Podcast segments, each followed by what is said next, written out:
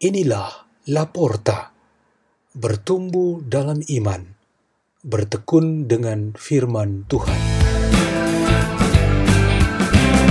Dibawakan oleh Markus Maleng dan Veronica Osepukan dari Gereja Santo Arnoldus Jansen, Paroki Waikomo, Keuskupan Larantuka.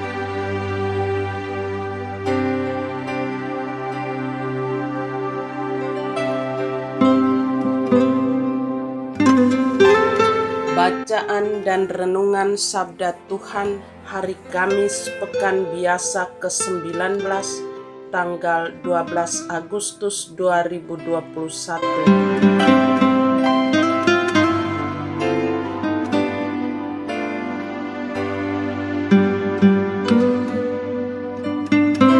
Pembacaan dari kitab Yosua. Tuhan bersabda kepada Yosua, "Pada hari inilah aku mulai membesarkan namamu di mata seluruh orang Israel, supaya mereka tahu seperti dahulu aku menyertai Musa, demikianlah aku akan menyertai engkau."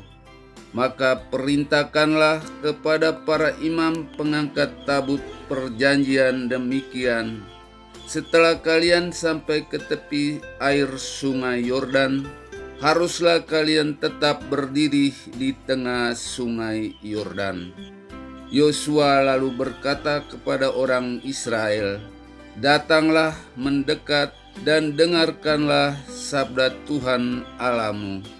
Lalu ia menyambung, "Dari hal inilah akan kalian ketahui bahwa Allah yang hidup ada di tengah-tengah kalian. Sungguh, tabut perjanjian Tuhan semesta bumi akan mendahului kalian masuk ke sungai Yordan." Begitu kaki para imam pengangkat tabut perjanjian Tuhan semesta bumi berhenti di dalam air sungai, maka air sungai Yordan itu akan terputus. Air yang turun dari hulu akan berhenti mengalir dan menjadi bendungan. Ketika bangsa Israel berangkat dari tempat perkemahan untuk menyeberangi sungai Yordan, para imam pengangkat tabut perjanjian itu berjalan di depan. Segera sesudah para imam pengangkat tabut sampai ke sungai Yordan dan para imam itu menginjakan kakinya ke dalam air di tepi sungai itu, maka berhentilah air mengalir.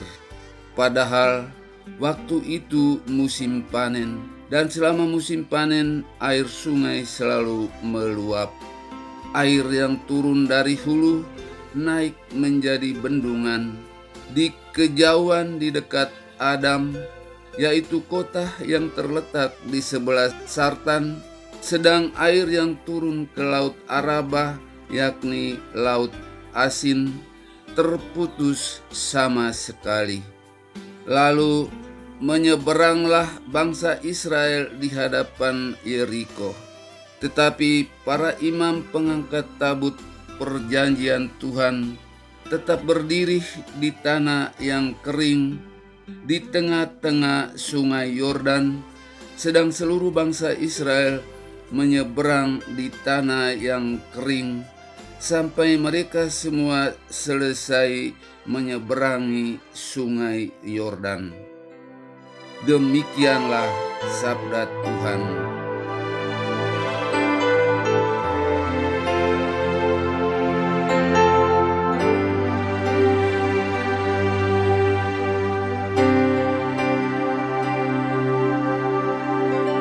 Tema renungan kita pada hari ini ialah ada Tuhan yang hidup di antara kita. Setiap hari kita menerima berita mengenai situasi negeri kita dan dunia pada umumnya yang dihantam wabah COVID-19.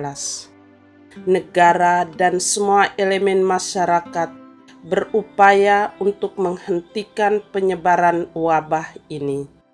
Sementara itu, obat penangkal untuk mematikan virus ini belum juga ditemukan.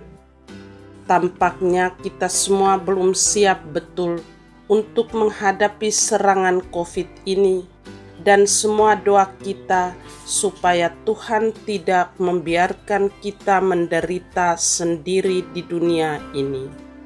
Kita pantas berseru berulang kali, "Ada Tuhan yang hidup di antara kita. Tuhan menyelenggarakan dan menyertai hidup kita sebagai warga negara di negeri sendiri dan sebagai orang beriman. Di masa lalu, Yosua dengan bangsa Israel telah mengungkapkan yang sama, yaitu keyakinan bahwa ada Tuhan yang hidup di antara umatnya. Musa telah wafat. Yosua masih sangat muda dan dipercayakan untuk memimpin dan mengantar bangsanya ke tanah terjanji. Tuhanlah yang memberikan dia kekuatan, petunjuk, dan iman yang kuat, sehingga ia dimampukan untuk memimpin. Mereka sungguh berkeyakinan bahwa Tuhan ada bersama mereka kehadiran Tuhan sungguh memberi makna menentukan arah hidup kita. Makna paling pertama ialah ia menentukan kita sebagai komunitas umat manusia dengan menyatukan kita dari semua perbedaan dan tetap menghargai ciri khas perbedaan yang ada sebagai kekayaan hidup. Israel sebagai satu bangsa memiliki suatu persekutuan, tetapi sekaligus perbedaan setiap suku tetap terjaga. Di negara mana pun di dunia ini, perbedaan-perbedaan di antara warga negara merupakan karunia Tuhan, dan persatuan adalah semangat hidup dan cita-cita bersama.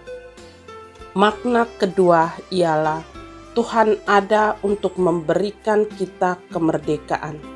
Di seberang Sungai Yordan, ketika masih bersama Musa, bangsa Israel mengalami begitu banyak ujian kesetiaan dan ketaatan kepada Tuhan.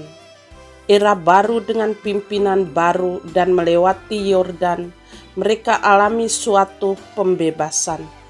Mereka sedang menuju tujuan mereka Yesus mengatakan suatu metode dan spiritualitas pembebasan, yaitu pengampunan.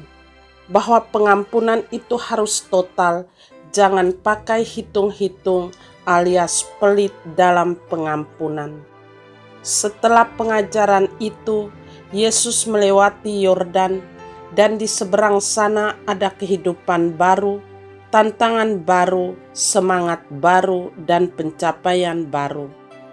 Setiap bangsa di dunia saat ini berusaha untuk mencapai kemerdekaan yang sejati, di mana mereka dapat dibebaskan dari segala kesulitan dan penderitaan.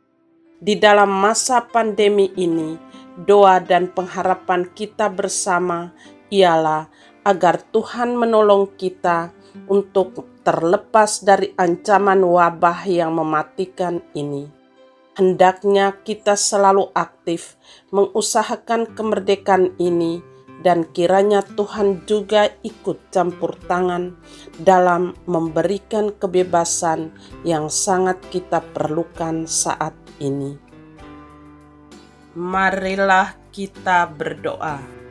Dalam nama Bapa dan Putra dan Roh Kudus. Amin. Kebaikan dan kemurahan-Mu ya Tuhan senantiasa memelihara kami setiap saat. Semoga kami semakin berkomitmen untuk mengabdimu di dalam hidup kami.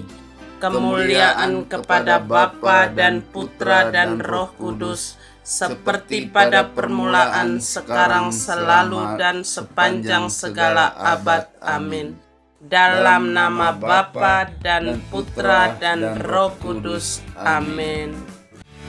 La porta, la porta, La Porta.